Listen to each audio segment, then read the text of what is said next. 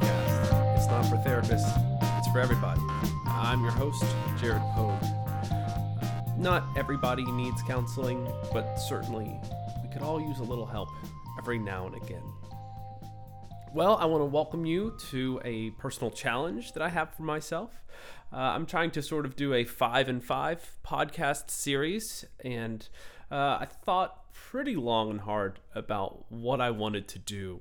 And I think what I want to do with this is over the next five days, I want to introduce you to five things that are keeping you from counseling. Now, I, I want to offer a caveat here. Um, it's noteworthy. Uh, I wrote this list actually about myself uh, before I went and got um, sought out uh, professional counseling. Uh, I looked at everything that was getting in the way. For actually, for me, it was uh, years uh, before I took the step out that I, I certainly needed to take um, long, long ago. And I wanted to look at the top five things for me that were sort of stopping me. Uh, so I'm going to assume that these are things that other people are facing. I don't 100% know that it's true, but um, through what I do and um, just my general experience with people, I'm going to say yes. Uh, there are a good number of people out there who haven't made that step, or maybe haven't made that step since they were a kid, or have some things getting in the way. Uh, so today I'm going to focus uh, very, very quickly on probably my biggest one. I think this was the first one getting in the way. I think once this was dismantled, I was able to um, really take the next steps much, much easier. Certainly, you'll be hearing them throughout um, uh, the rest of the week and into next week as I'm recording these. But uh, I want to start with this one, as you can tell from the name of the episode. Um, I've titled this one Pride. Pride's kind of a difficult term to throw out there. It can mean so many things. Um, you can interchange the word ego, you can interchange the word. Um, maybe the idea of being uh, better than you think you are. But I, as I looked into this for myself, I, I, saw that pride was the, the greatest enemy I had to, to getting help. Um, I want to walk through three pieces of that with you. I think this is the first hurdle, for, again, for so many people. Um, and I want to start out with uh, point number one of three here um, not being, quote, one of those people. I realized that I was putting the type of people that went and sought counseling into a certain category. Um, I was never able to quite put words into that category. I think I would just sort of put them into people that need help.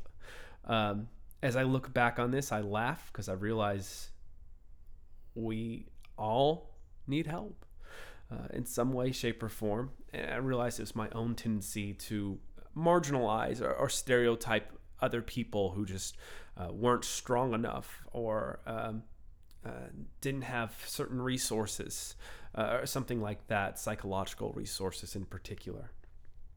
Certainly, I felt with my education and background, I did not need to go into counseling because here I knew all of the tools.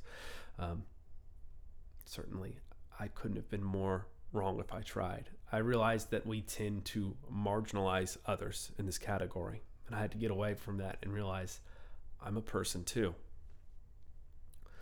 Part two, I was convinced uh, that, quote, I'm sure it won't help.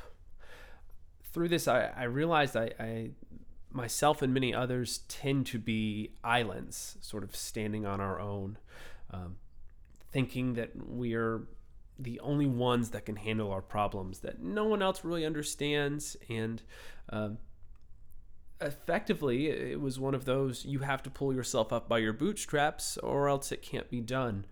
Um, and certainly that was one of the hardest parts uh, that I had to overcome and realize your bootstraps are only so strong and they're going to break eventually.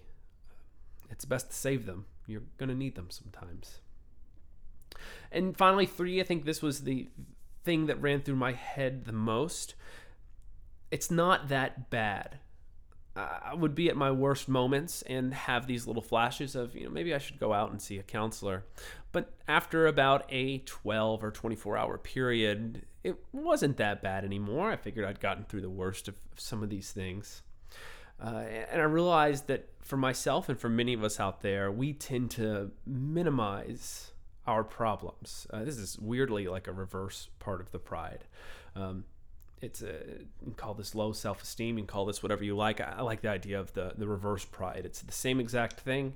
Instead of me putting myself above above others, it's putting others above me.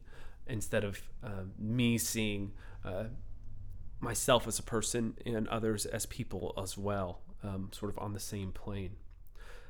Once I got over that and realized, you know, maybe it is that bad, I was able to move on to some other things on the list. Next week, to give you a preview, I'm going to be talking about sort of the next hurdle that I had to come across that um, I had to overcome, and I, I, recognize many other people certainly have to overcome. Um, I'll let you know ahead of time that the topic we're going to be discussing is cost. Uh, I look forward to discussing this with you. Until then, have a wonderful week. I'll see you tomorrow.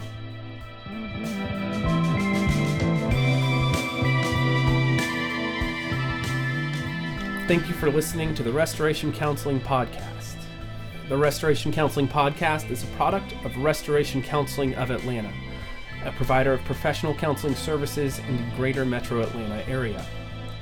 If you are interested in pursuing any of our services, if you would like to contact Jared about the podcast, or if you have a notable mental health story that you'd like to share to help inspire others, uh, please reach out to us at info at restorationcounselingatl.com. Again, that is info at restorationcounselingatl.com. Thank you.